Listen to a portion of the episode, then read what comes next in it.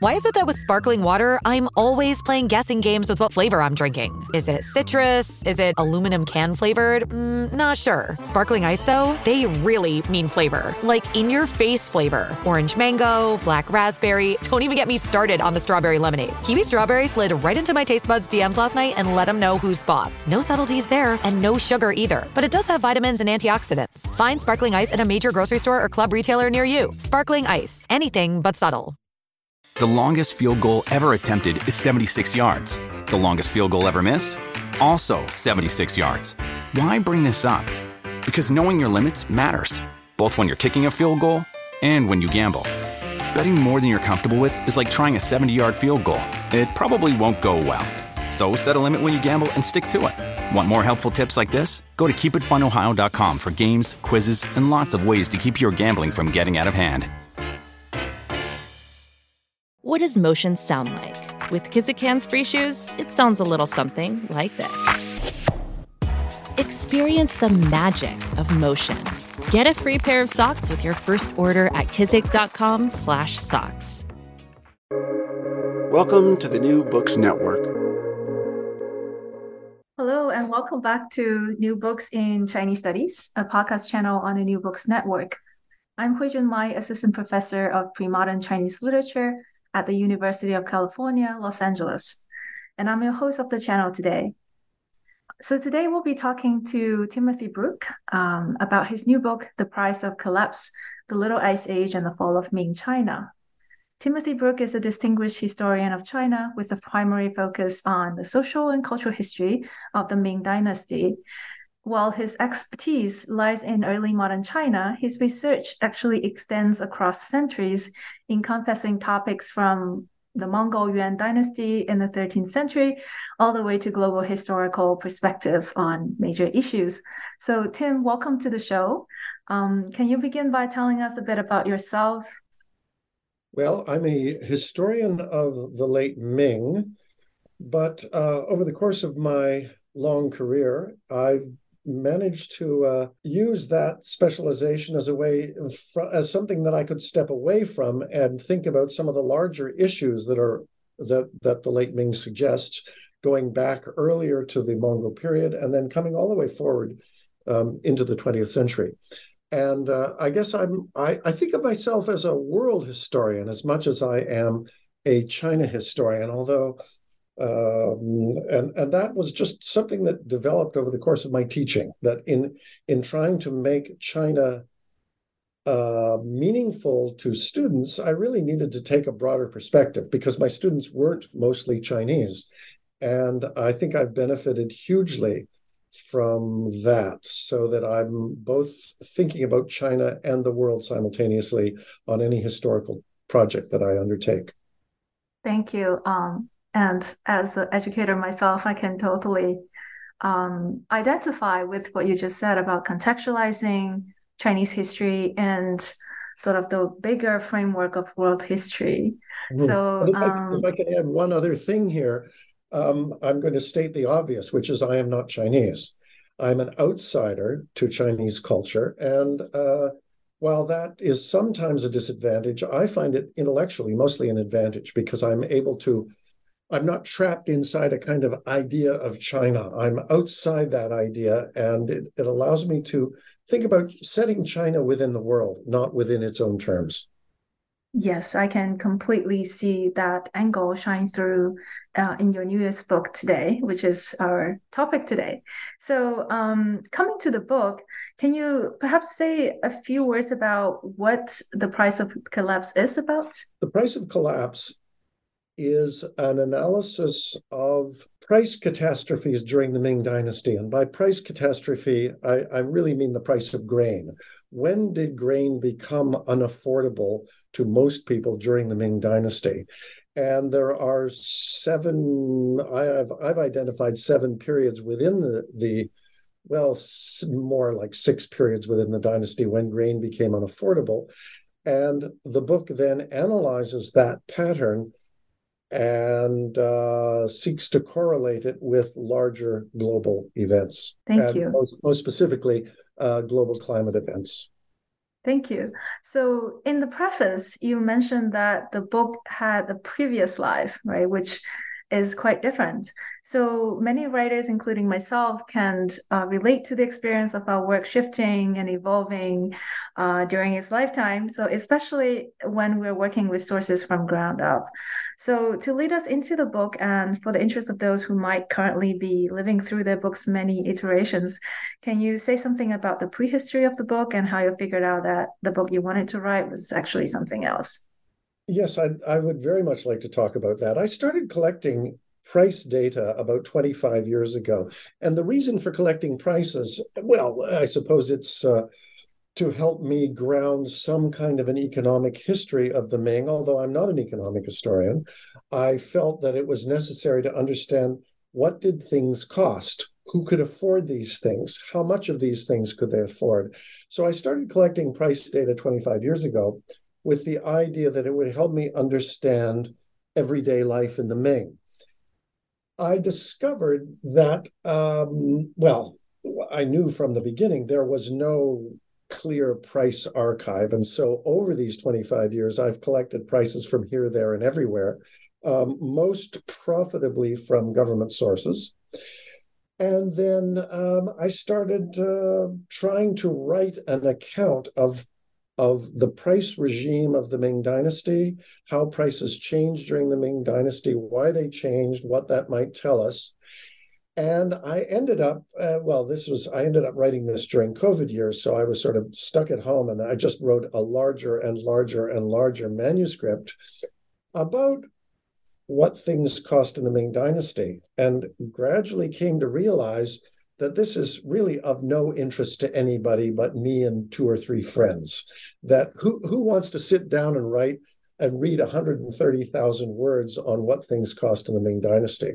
So, um, and I shared this with an, uh, a friend of mine who's an editor, and her response was, she didn't phrase it this way, but this is how I interpreted it that what I should do is I should look for the book inside the manuscript. And for me, the book inside the manuscript was this account of climate change, the impact climate change had on agriculture, and then the threat to people's lives that came about when grain was not, when it was it became impossible to grow grain in the fields. So the book the book started out as this sort of a huge compendium of information, and then um, and then I whittled it down. I and I, the, the, whittling down took about two months. It was it was really fun to take this big lumbering manuscript and then cut it back to try and tell one particular story, and it's the particular story of the relationship between grain prices and climate catastrophes in the Ming Dynasty. Wow, that sounds fascinating. It almost feels like you are sculpturing away the noises to find the actual story. Um, Yes, and um, I had I had for the first manuscript, I'd collected all of this data and made these long charts, and then I thought this this is of no help or interest to anyone. And I, as a historian, I like to write for more than my close circle of late Ming studies friends. I like to write for them, but I also like to take what I've discovered and offer it to a broader audience. So I realized that I, I needed a much more streamlined uh, book. So it went from 130,000 words down to 80,000 words. And I think it's much better for being shorter and more focused. It is amazing story. And uh, we do still get a lot of the price information in chapter two at the very least. Yes, yes. Which and we will talk about soon you're you're very alert to that. Chapter two is where I kind of try and boil down a lot of that price information and give it to the reader in a way that might be useful for the reader, but doesn't burden the reader as much as it did in the original version. Sounds great. So before we dive into chapter two, let's jump back a little bit. So, um, your story in chapter one actually begins with this figure whose name is Chen Qide, right? So, um, can you tell us a bit about uh, this particular historical character and why do you choose to begin your storytelling with this particular uh, moment in history? Hmm. Well, Chen Qide was a school teacher in Tongxiang County, which is about 100 kilometers southwest of Shanghai.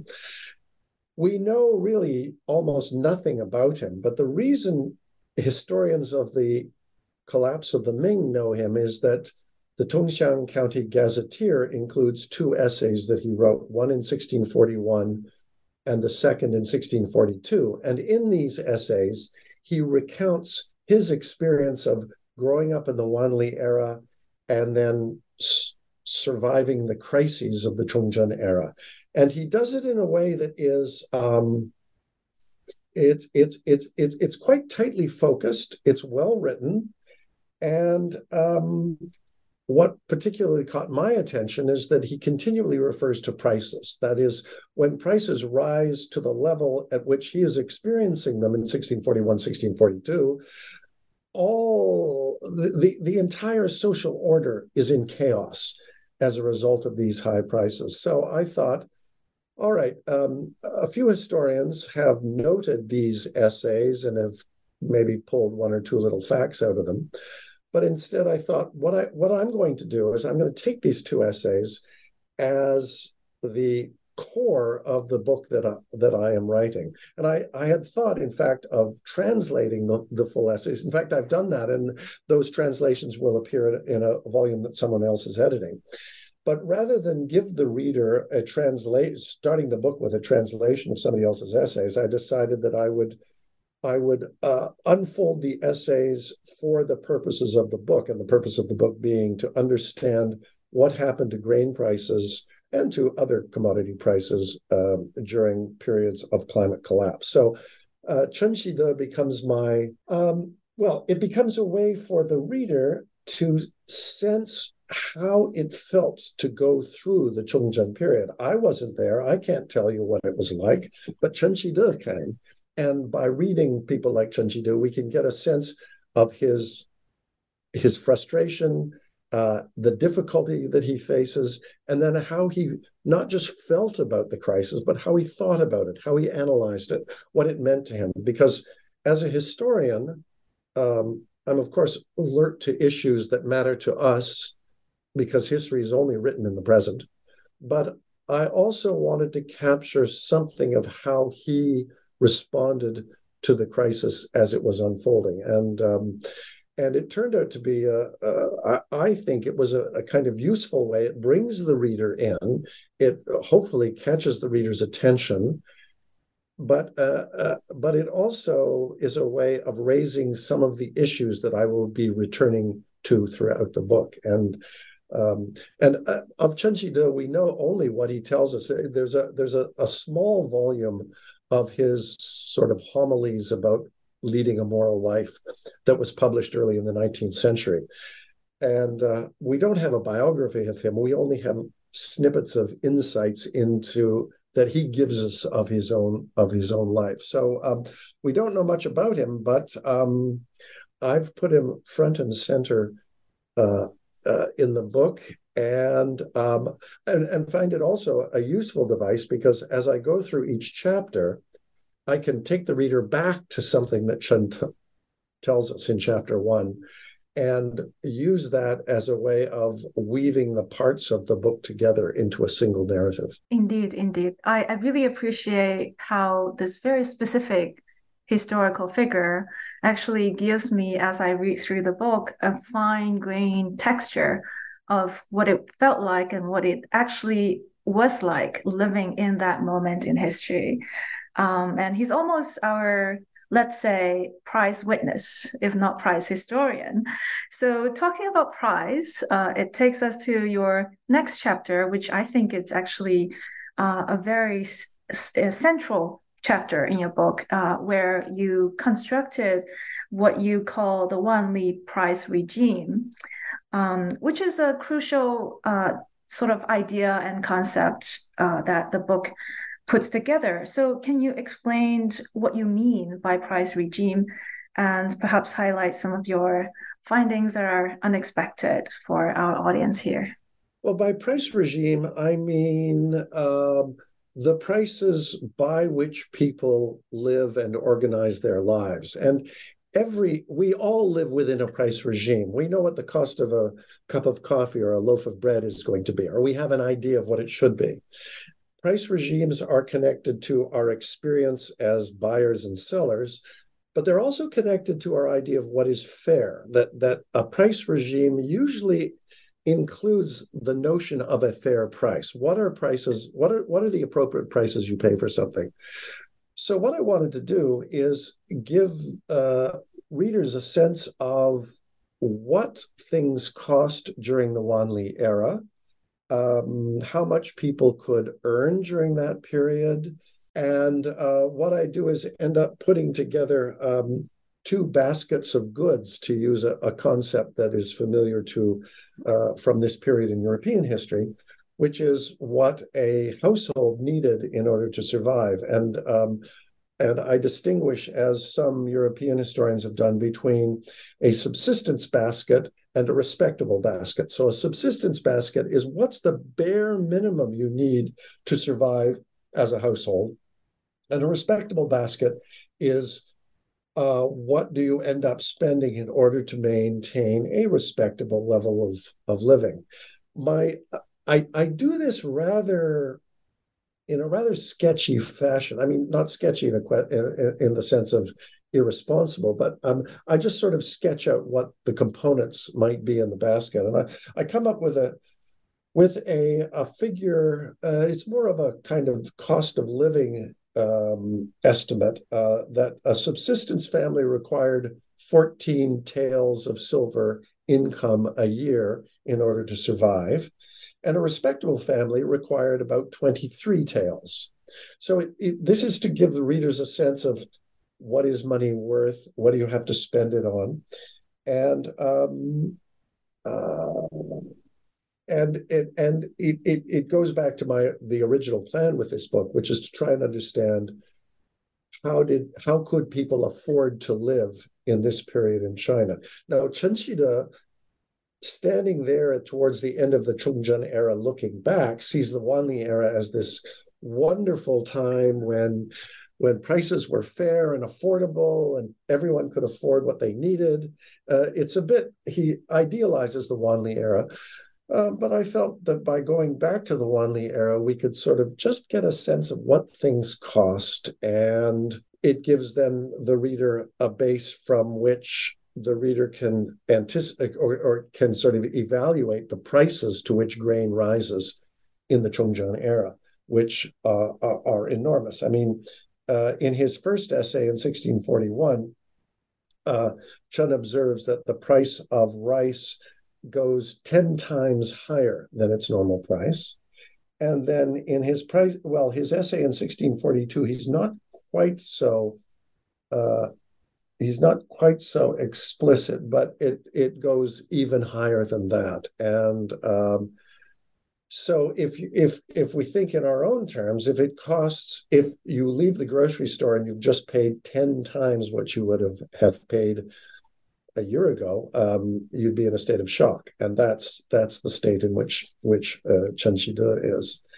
Um, also, in that chapter, I try and just give readers a sense of how people kind of tracked prices, how they thought about prices, and um, to give them a sense that China in the late Ming is not all that different from the world in which we live today. I mean, we track prices. We're appalled when prices become unfair. Um, and we take changes in prices as kind of a barometer of the health of our society, and that's exactly what um, what I what I hoped the reader would find in in chapter two. Thank you. That that's amazing, and especially as we're also living through price regime change, even it's just a smaller scale than ten percent. Yeah, we see it in everyday uh, gas prices. um, so yes, that's amazing. So um, after chapter two, where um, you sort of establish this key concept of price regime, um, in chapter three, you actually take a little bit of roundabouts and take us beyond Ming China, beyond that particular historical moment that Chen Qide was in, to examine maritime trade, right, leading up to 1640s. So why did you choose to explore let's say silver prices and maritime trade in the larger context in chapter three? Well, in a general sense, it allowed me to frame the Ming in its global context and to give readers a sense of what's going on in the world while China is is going through what it's experiencing. But there's a particular historiographical reason for including that chapter, and that is what 40 50 years ago the first suggestions as we began to understand more about the role of silver in the emergence of global exchange in the 16th century um, the the the proposition was put forward that the flow of silver into China both disturbed both well drove and disturbed the Ming economy and that when the flow of silver contracted in the late 1630s early 1640s that that contributed to the fall of the Ming dynasty um, the one scholar who has resisted this uh, argument uh, in more recent work is Richard von Glahn at UCLA, who's who's who's done it from an economic history point of view. I'm not an economic historian, um, but what I did, what I do in the chapter is think about: all right, how much silver is flowing into China? What impact is that silver having elsewhere in the world?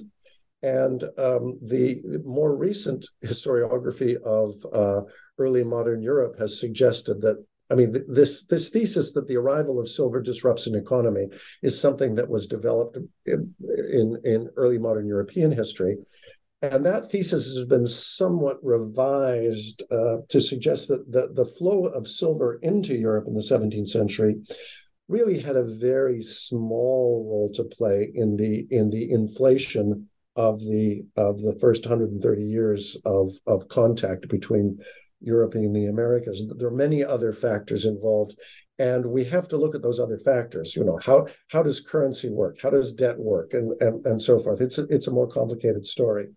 So the reason I I go into uh, the flow of silver and maritime trade is to give the reader a sense of why I don't really uh, accept the idea that silver is the problem that is causing grain prices uh, to become unaffordable, which in turn is causing the economy to collapse. Uh, so I, I, want I want to set that at rest, but I also use it as a way of, as I said earlier, of of sort of orienting the reader to the global context. And so I, I follow a few Chinese commodities into into South America and into Mexico and watch what what what Chinese commodities are doing there. And, and in fact, you know, silver is flowing one way, Chinese commodities are flowing across the Pacific. These are having an impact, but they are not creating crisis. And we find both in in the historiography of China and the historiography of the New World there have been scholars who have said, well, the flow of silver is disrupting everything and, and creating a mess. And I don't think that that was the case. Um, partly it's because the, the Ming economy was so huge that the amount of silver coming in was just not sufficient to cause the disruption that that, that original hypothesis suggested. Now, that said, I really, when I was a graduate student and reading the work of of uh, Bill Atwell and, and Fred Wakeman, who touched on this the, these questions. I admired tremendously what they were doing because it was doing what I wanted to do as a historian, which is to situate China in a more global context. Um, but now at this, the other end of my career, I've decided that no, silver is not why the Ming fell. Silver is not the cause of the disruption.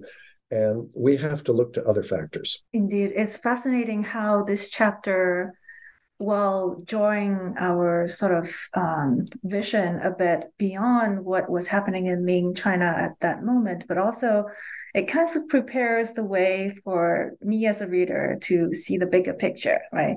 Which takes us um, very nicely to what you're going to tackle on uh, in chapter four, which is the real cause of the famine price of grain. Um, where we arrive at the core phenomena the book actually is trying to wrestle with uh, the fall of Ming Dynasty due to climate uh, rather than moral fa- failure, as Chen Qide would assume. So, how did this immense global condition of climate factor into Ming's inevitable collapse? Where does grain prices fit in? Right? And what does this mean for Chinese historiography? Well, agricultural economies the world over are vulnerable to the amount of solar energy that that that that reaches the grain fields. And uh, we've had um, now, I mean, European historians for several decades now have been writing about the impact of the Little Ice Age on on European agriculture.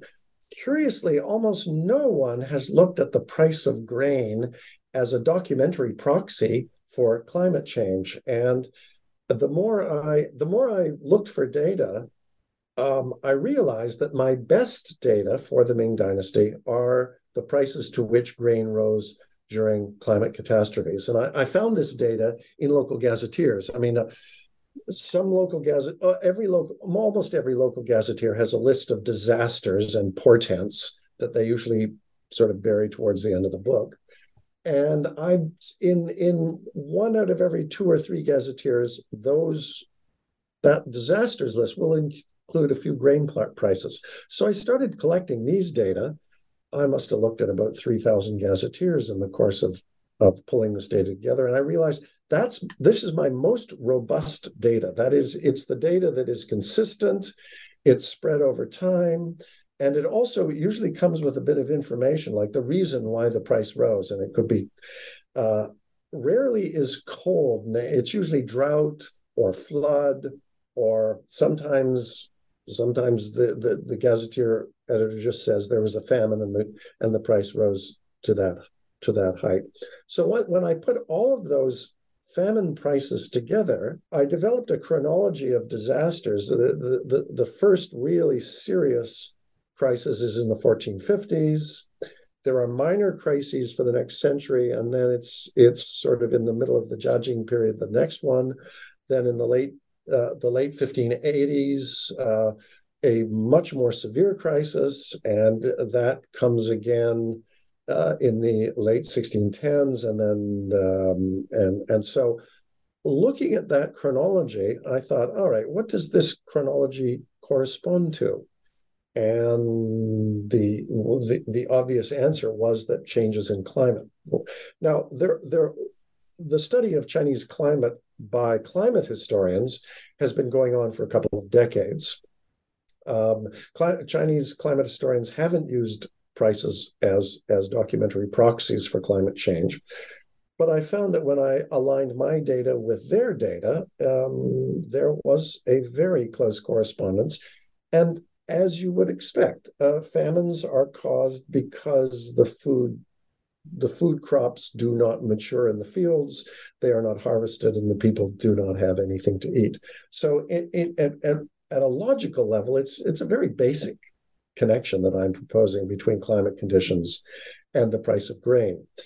The interesting thing, though, about the price of grain is that it uh, prices are a quantitative measure. That is, if the price doubles, that's that's severe at the time, but if the price increases tenfold, then we know that the scale of the catastrophe I don't know if we can say it's five times greater than if the price doubles, but we know that we know that the scale is much greater.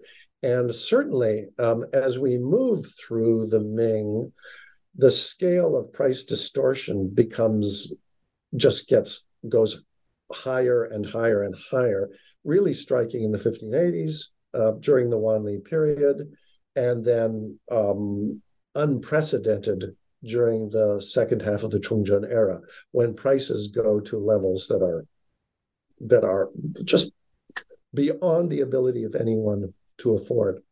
And so I thought, okay, this is my best data. So let's make this the core of the book. Let's think about how Chinese experienced the Little Ice Age rather than just how Chinese experienced um, unaffordable grain prices.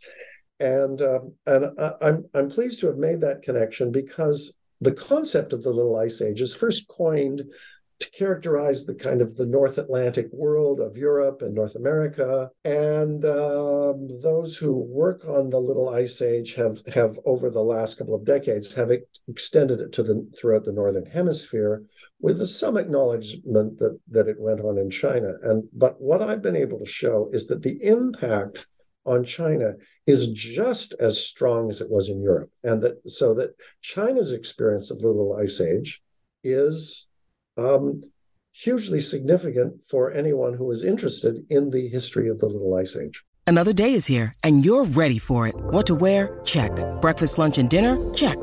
Planning for what's next and how to save for it? That's where Bank of America can help. For your financial to-dos, Bank of America has experts ready to help get you closer to your goals. Get started at one of our local financial centers or 24-7 in our mobile banking app. Find a location near you at bankofamerica.com slash talk to us. What would you like the power to do? Mobile banking requires downloading the app and is only available for select devices. Message and data rates may apply. Bank of America and a member FDIC. At Evernorth Health Services, we believe costs shouldn't get in the way of life-changing care. And we're doing everything in our power to make it possible. Behavioral health solutions that also keep your projections at their best? It's possible. Pharmacy benefits that benefit your bottom line? It's possible complex specialty care that cares about your ROI. It's possible because we're already doing it. All while saving businesses billions. That's Wonder made possible. Learn more at evernorth.com/wonder. Thank you. And um, I could say that as a reader, I find it particularly fascinating reading through the data on prices and how the price, because it's so everyday and so mundane in a sense, it gives us very concrete handle uh, into sort of getting a feeling of how people navigate daily life. And that's it's such a nice sort of device to connect you know the large scale climate change on the one hand and what is happening politically socially in Ming China at that moment. Good. I'm, I'm glad you you sense that because i'm not an economic historian. I i don't know i don't do statistics. I'm not an econometrician.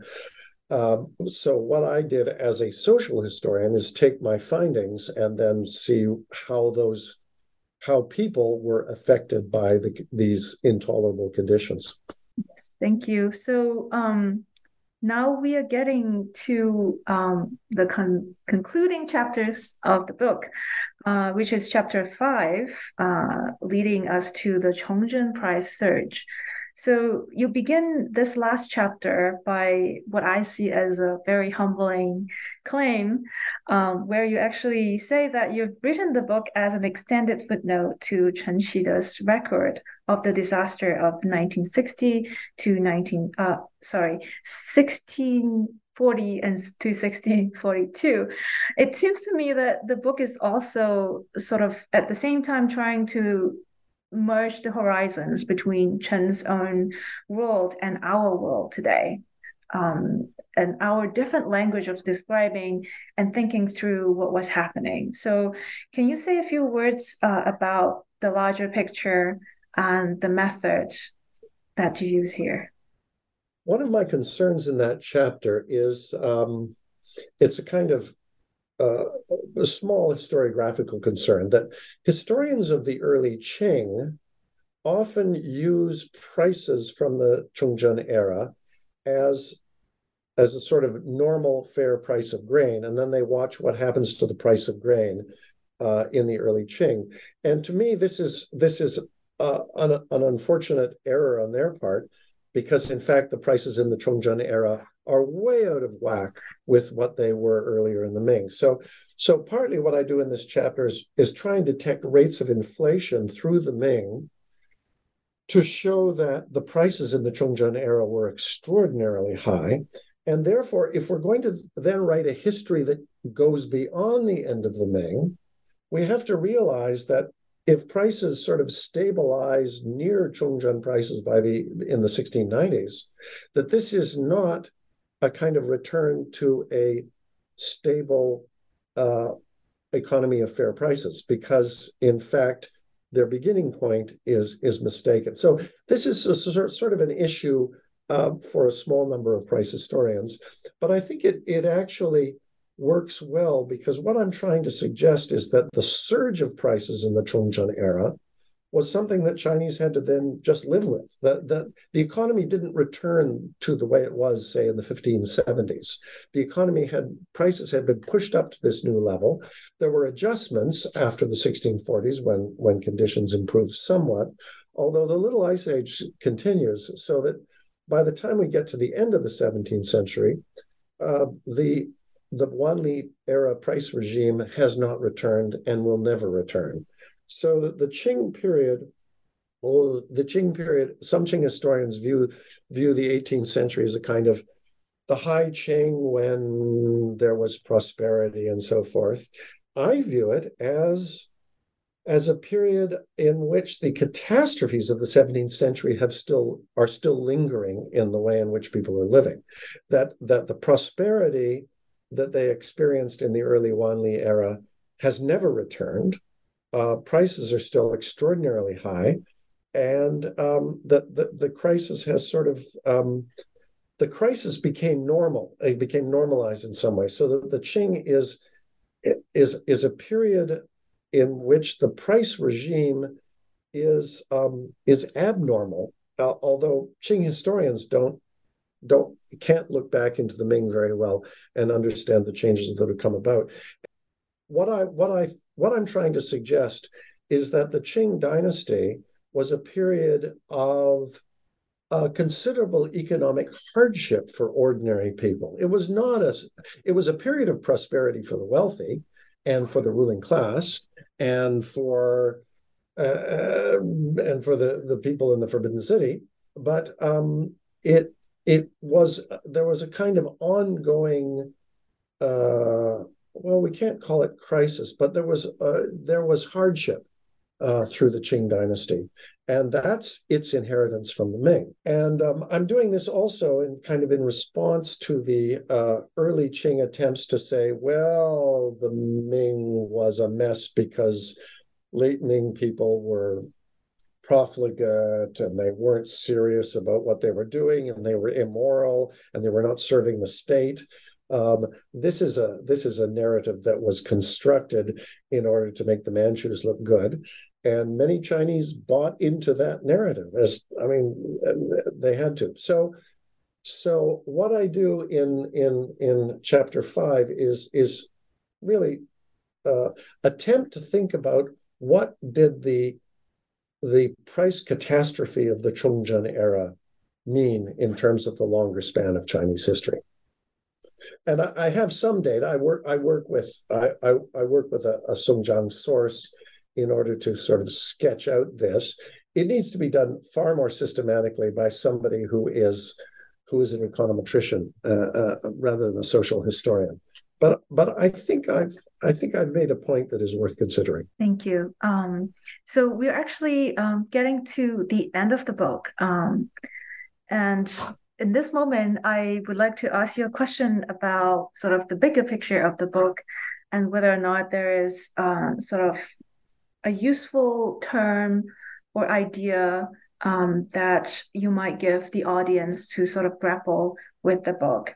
Um, what kind of insights or understanding would you like them to to sort of go away with um, from the book?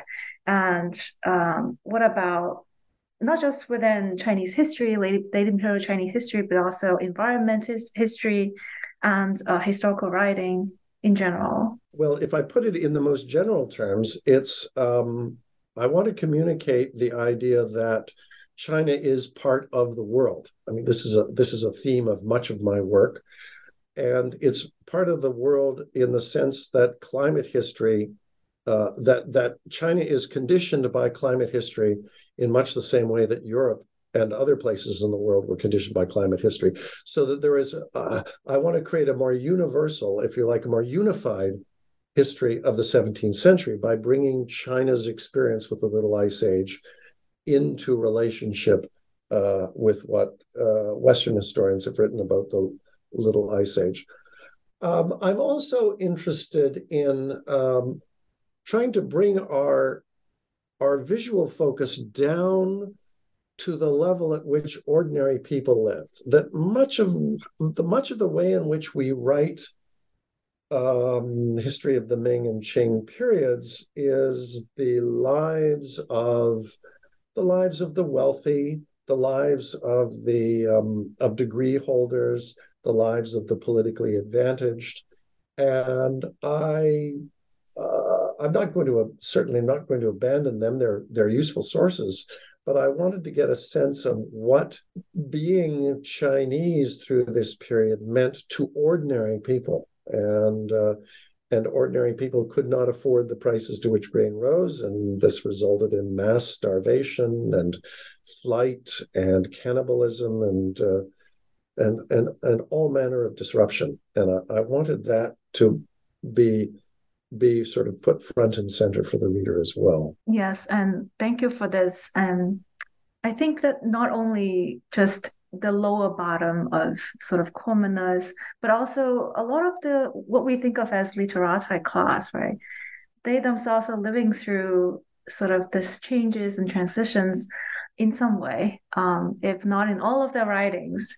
But Price is such a nice handle um, that gives us some picture of how this aspect of life looked like.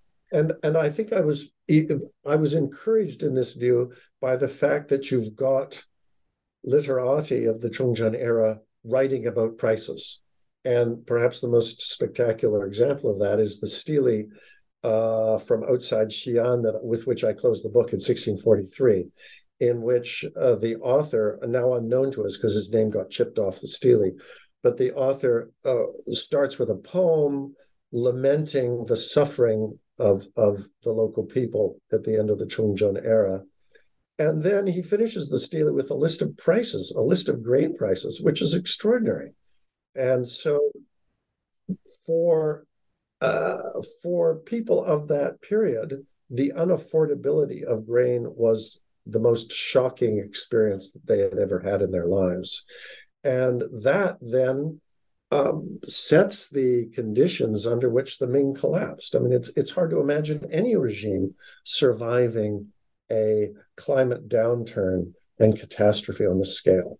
So the, the traditional explanations that we have about moral failure or administrative failure or uh, failure of leadership in Beijing, those explanations they're not they're not insignificant but they have to be, if we're going to talk about the fall of the Ming, climate has to be the context within which we think about these other issues. And certainly for Chen Qide, there was moral failure.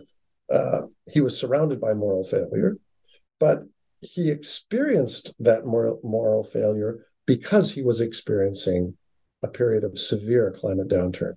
And, uh, and I would like us as historians to be a little bit more aware of the larger context within which events happen. So I just wanted to sort of add a footnote of how, um, as a reader, I feel about the role that climate and environment play in the book. It is actually um, a quite refreshing angle because uh, you earlier you said um, it's important to sort of take in consideration climate as the context uh, against which historical figures and events happened right but reading through the book i do get the sense that climate is more than the context it's actually an actor um, who play a relatively significant role in this catastrophe, uh, catastrophe in the Ming moment. Yes, a climate. Uh, yes, climate is always context, but in extreme periods, climate. Then I think you've phrased it very nicely. Climate becomes an actor because climate determines what people can do, and if you can't, if you can't get any grain to come out of your fields, um, it's not your fault. It's not the fault of the ruling uh, of the ruling family. It's it's it's because climate has made it impossible uh, has reduced solar radiation to a, a, level that makes it impossible for grain to mature in the fields, and um, and that's a perspective. That's a perspective I I suspect that readers today, more so than even ten years ago, will will find of some interest as we as we as uh, as the Earth's population are dealing with um, some very erratic and extreme climate changes in our own time. that it's it's perhaps useful to be able to go back and look at what people in earlier times did in response. Of course, we haven't we haven't had the extremity of of collapse that uh, uh, that that Chinese experienced in the Chongzhen era, and this is partly because, of course, we have agricultural science um, enables us to to to sort of um, mitigate some of the effects of of climate change. But when climate when climate when temperatures fall as severely as they did in this period, um, there's nothing you can do. And um, and I don't mean to sound hopeless, uh, but I do mean for us to bear in mind that under certain kinds of global crisis, um, the options are going to dwindle, and we need to we need to think about this. We need to be aware of this. And um, one of the questions that I had when I was reading your book, um, sort of, I was thinking if we could sort of tell Chen Qide, this is what was happening. It's it's not all about moral failure and so on and so forth. It would be interesting to sort of imagine as sort of mental uh, experimentation how this historical figure would respond mm. to our new set of explanation or interpretation of what was happening. Well, I think yes, he would he would be surprised by our explanation, but he wouldn't be entirely surprised because for him it was heaven. Heaven was acting, and for us, um, climate maybe climate is not a bad way to translate the Chinese word tian because Tian is the is the kind of the the universe that unfolds us. Uh, Tian acts um, not always uh, in a way that is beneficial to people. Um, now, the idea of heaven, of course, has the heaven in, in the in the late Ming context is something that is has a sort of consciousness that is going to punish the wicked and and support the good. And climate has no such consciousness. So um, we and we and Chun are are kind of on different pages. But I, I think I think uh, uh, Chun would be be willing to listen to our explanation of what he was undergoing. Especially both of us seem to be putting some kind of agency and yes.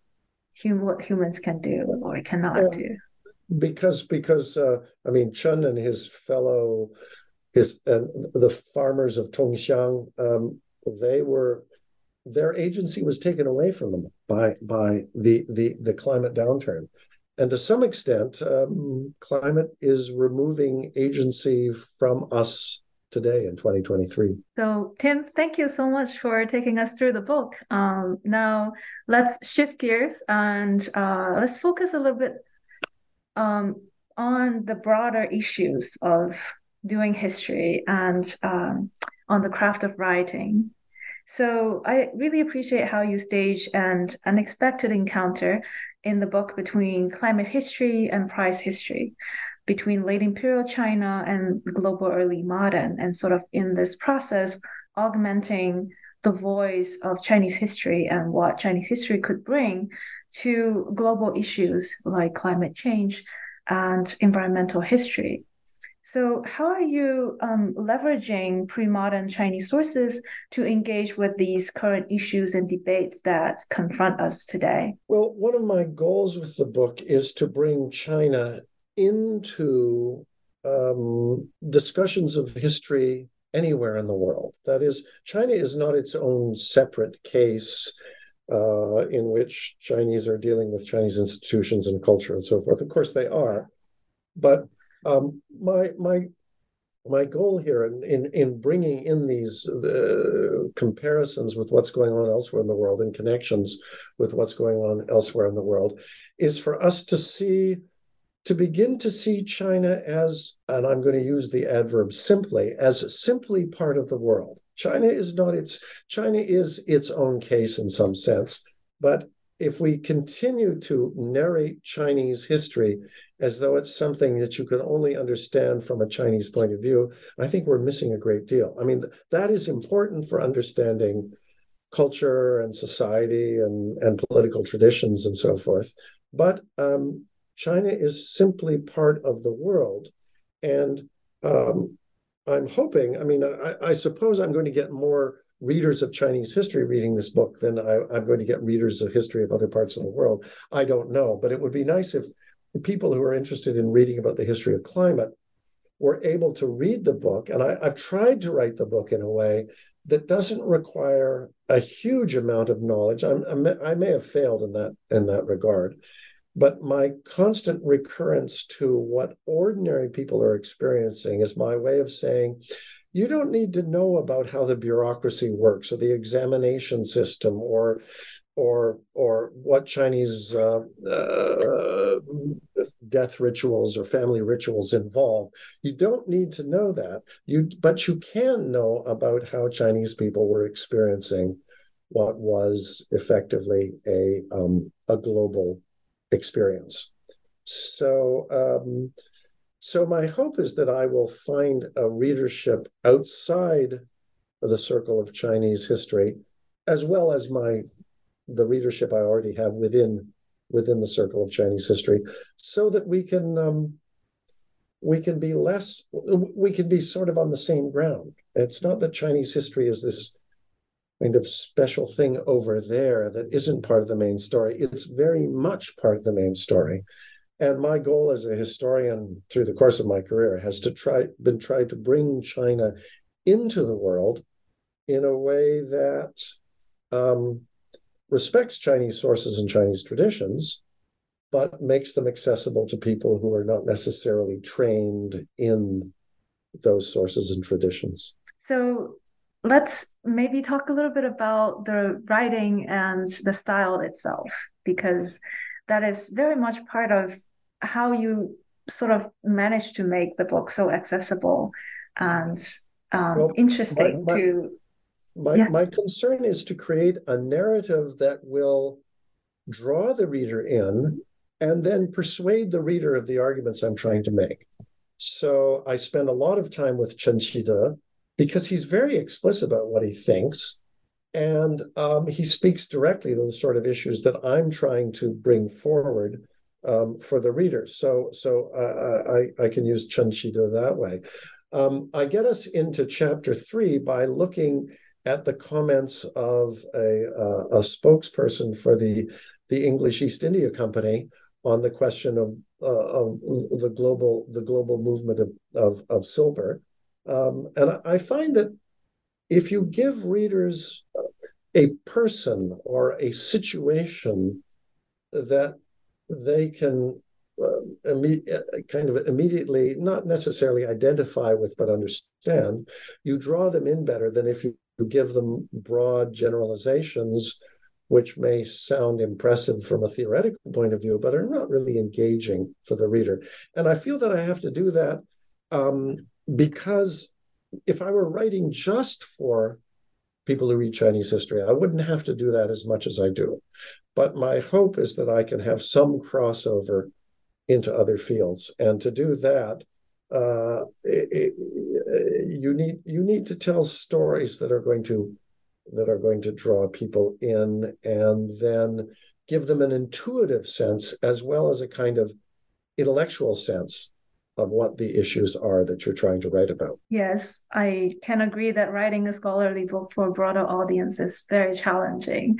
And um, and indeed the book is filled with interesting, sort of very concrete historical figures and their story, their accounts of the prizes and and of their experiencing uh, experiences in these uh, historical moments. So um, maybe if you sort of look back in your um, development as a writer, especially especially as a storyteller um, who does history, maybe can you say a bit more about how you found your voice or your style as a writer? Well i think i i'm, I'm going to mention several things. One is that as an undergraduate i studied english literature. I only came into chinese studies at the end of my undergraduate period. So i was interested in literature the craft of writing before i ever got interested in china and i sort of carried that with me um, I mean, even in my even even if I go back to my my first serious academic book, Praying for Power, I, I I bring in stories there. It's it's a it's a habit that I think I, I developed when I was a when I was a student of English literature. Um, but it's also um, it's also connected to the fact that I'm not Chinese, and I would like people who are not Chinese to be able to approach China. And the only way you can do it is through stories. Where I think really where I developed the um, my style as a writer was through teaching first year students. I um, I for I've always enjoyed teaching uh, freshman. And I've taught first year courses in global history, on Chinese history. And I find uh, the challenge of getting first year students interested in what you're talking about you've got to give them you've got to tell them interesting stories you've got to show them interesting visual materials you've got to you figure out how to engage them and um, i mean that's that's where my earlier book vermeer's hat came from that was literally uh, taken from course notes that I on a, on a first year course that I taught. So um, and that stuck with me ever since. That if if I uh, if I want to approach a larger readership, speak to them as though they're first year undergraduates and um, give them give them as much context as they need to understand what you're talking about, but give them something specific, give them a story, give them a figure, give them a situation, um, give them an object and use those very concrete things to to to excite their interest and then to structure um, what you want to argue as a historian. So I'm, i try to be very careful about about the stories that i use because the stories have to contribute to the to that ultimate goal which is what is the analysis that is being presented in this book and does the story help the reader develop a, a kind of a, an intuitive sense of what the analysis is going to be? Thank you very much. Um, as a scholar from china um, I can actually sort of identify with a lot of things that you, you just mentioned, especially about the sort of cross fertilization between teaching undergraduate classes, um, trying to make them interested or trying to sort of reveal a world of exciting discoveries that they may not think that they're capable of appreciating before coming to the class. Um, that's actually um, quite inspiring as a process for a writer and for a researcher. So um, thank you so much. Um, so we have taken a lot of your time. Um, before we wrap up, though, let me ask you one more question. Uh, what are you currently working on? I currently have two projects. One is um, a is, is a study of Qiu Jun, who is a mid Ming uh, an official who became chief grand secretary. He was also the chancellor of the National Academy in Beijing, and he compiled a handbook for uh, for the emperor uh, which was also also became an administrative handbook of officials called the Daxue Yanyibu. So I've been working with a group of graduate students and scholars for the last 15 years on on this work and trying to understand what what what did Chinese see as the tasks of state administration. So I'm working on that. I've got a, uh, I've got a, a, a, an essay, a, a, collection of essays by myself and other contributors about Qiu Jun's uh, view of Chinese statecraft, uh, and that's a that's just gone out to uh, a publisher a couple of months ago. So that's one project that I'm working on, and and it's it's again to try and um, give people who think comparatively about state administration give them a sense of what what did it mean to be a Chinese official? What were what were your goals? What were you trying to achieve? And I think uh, historians of Europe will uh, hopefully find this really interesting, because uh, not I would say that Chinese administrators had a much larger repertoire of policies and programs for providing for the people than did European administrators. So that's one project I'm doing. The other project is uh, that I am reconstructing the library of John Selden. Now, I published a book some years ago called Mr. Selden's Map of China, and it was about a map that John Selden had collected. He's a he's a uh, a, a, a uh, constitutional law figure of the early 17th century. So I've gone back and, and, and, I'm looking at his library. It was the largest private library anyone assembled from scratch in Britain in the 17th century. And it ended up, much of it ended up at, at Oxford University. And so I'm trying to understand how he created this library because it's a library that included books in all languages from all over the world. And he had a very, he had a global vision of knowledge. And so, um, so that's that's that's the other project I'm working on. I'm having a lot of fun with that. China plays almost no role in this project, but that's fine. It's it's set in the early it's it's set in the late Ming period. It's just the late Ming in England rather than the late Ming in China. And um, I'm I'm having a lot of fun doing this, and I want this to be a book for general readers to think about what is it to want to learn about the world, not just about your own tradition or your own locality, but to actually assemble uh, uh, uh, assemble a body of texts and learning that embrace the entire world. And it was this was not possible until the 17th century. And so I, I think John Selden's library is um, is is is a historically significant fact and um, I feel like writing a book about it. Thank you. Those sound like fascinating projects, and I can't wait to read them. Um, so, Tim, thank you so much for your time today. Uh, it's been a pleasure having you on a show. Take care. Well, thank you for your interest, and um, and I'm sure we will have further conversations.